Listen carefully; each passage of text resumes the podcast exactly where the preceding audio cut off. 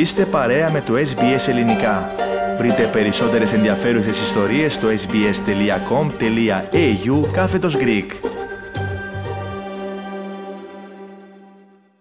Στο πρώτο επίκαιρο θέμα μας, φίλες και φίλοι, η πρώτη συνεδρίαση του Εθνικού Συμβουλίου υπό την Προεδρία του νέου Ομοσπονδιακού Πρωθυπουργού Άντονι Αλμπανίζη πραγματοποιήθηκε σήμερα στην Καμπέρα. Η συζήτηση επικεντρώθηκε μεταξύ άλλων στα θέματα της ενίσχυσης του τομέα της υγειονομικής περίθαλψης, του αυξανόμενου κόστου ζωής των οικοκυριών και της έλλειψης προσωπικού. Περισσότερα θα συζητήσουμε τώρα με τον Πάνο Αποστόλου. Πάνο, ποια είναι η σημαντικότερη είδηση που προέκυψε από την συνεδρίαση? Με το πέρας της συνεδρίασης του κυρίου Αλμπανίζη με τους επικεφαλείς των πολιτιών και επικρατιών, ο Πρωθυπουργός ανακοίνωσε ότι το Ομοσπονδιακό Πρόγραμμα Πρόσθετης Χρηματοδότησης προς τον υγειονομικό τομέα για την αντιμετώπιση των συνεπειών της πανδημίας θα συνεχιστεί μέχρι το τέλος της χρονιάς. Η Ομοσπονδιακή Κυβέρνηση θα συμβάλλει με το ποσό των $760 εκατομμυρίων. Το 50% του κόστους ενίσχυσης των νοσοκομείων θα καλυφθεί από τις πολιτείες και επικράτειες. Ο κύριος Αλμπανίζη δήλωσε ότι η συμφωνία στο σημερινό Εθνικό Συμβούλιο δεν αφορά μόνο τη χρηματοδότηση, αλλά και την μεταρρύθμιση γενικότερα του Εθνικού Συστήματος Υγείας.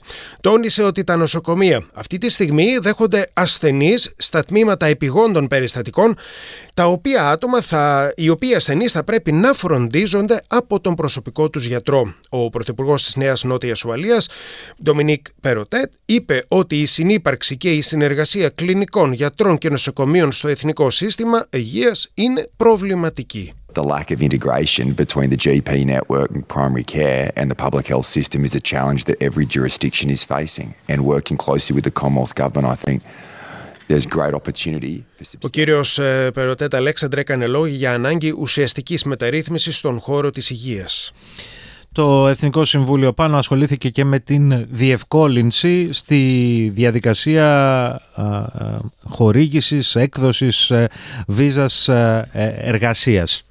Ο επιχειρηματικός κόσμος Αλέξανδρε εδώ και καιρό πάσχει να βρει εργατικό προσωπικό για να καλύψει τις κενές θέσεις σε όλους σχεδόν τους παραγωγικούς τομείς. Το Εθνικό Συμβούλιο σήμερα αποφάσισε να επιταχύνει το πρόγραμμα χορήγησης εργασιακής βίζας σε οικονομικούς μετανάστες, οι οποίοι περιμένουν από 12 έως 18 μήνες για να την αποκτήσουν, όπως είπε χαρακτηριστικά ο κύριος Αλμπανίζη. Ο Πρωθυπουργός υποσχέθηκε η κυβέρνησή του να εργαστεί στενά με τις εργοδοτικές ενώσεις για να ομαλοποιηθεί η κατάσταση. Ωστόσο, τόνισε ότι προτεραιότητα είναι η εκπαίδευση και η ειδίκευση των Αυστραλών σε καθήκοντα, σε δουλειές όπου υπάρχουν ελλείψεις προσωπικού, ώστε να καλυφθούν οι ανάγκες της οικονομίας σε μακροπρόθεσμο ορίζοντα. We need to train Australians for the needs of today, but also the jobs of tomorrow. And we need to work on a national skills plan in order to deliver that. Άλλα θέματα που συζητήθηκαν, Πάνο. Έγινε σύντομη συζήτηση για το κόστος ζωής, χωρίς ωστόσο να παρθούν αποφάσεις, και όλα δείχνουν ότι το θέμα θα μετατεθεί για την άνοιξη και την κατάθεση του επικαιροποιημένου προϋπολογισμού τον Οκτώβριο. Ούτε για το θέμα της ενεργειακής κρίσης υπήρξε κάτι συγκεκριμένο και αναμένεται να δούμε πώς θα λειτουργήσει η αγορά μετά την αναστολή του λεγόμενου χρηματιστηρίου ενέργειας που αποφάσισε χθες η Ρυθμιστική Αρχή Ενέργειας, η οποία ανέλαβε τον πλήρη έλεγχο της διάθεσης ηλεκτρικού ρεύματος στα δίκτυα της χώρας. Τέλος, Αλέξανδρε, για ό,τι έχει σημασία, όλες οι πολιτείες και επικράτειες συμφωνούν με την έναρξη της διαδικασίας αποδοχής πλήρως της δήλωσης Uluru και την προετοιμασία της χώρας για δημοψήφισμα, ώστε να αποκτήσουν οι κοινότητες των Ιθαγενών Αυστραλών το συνταγματικό δικαίωμα για παρουσία τους στο Ομοσπονδιακό Κοινοβούλιο. The states and territories expressed their support for the Commonwealth's commitment to progress a referendum for a constitutionally enshrined voice to parliament.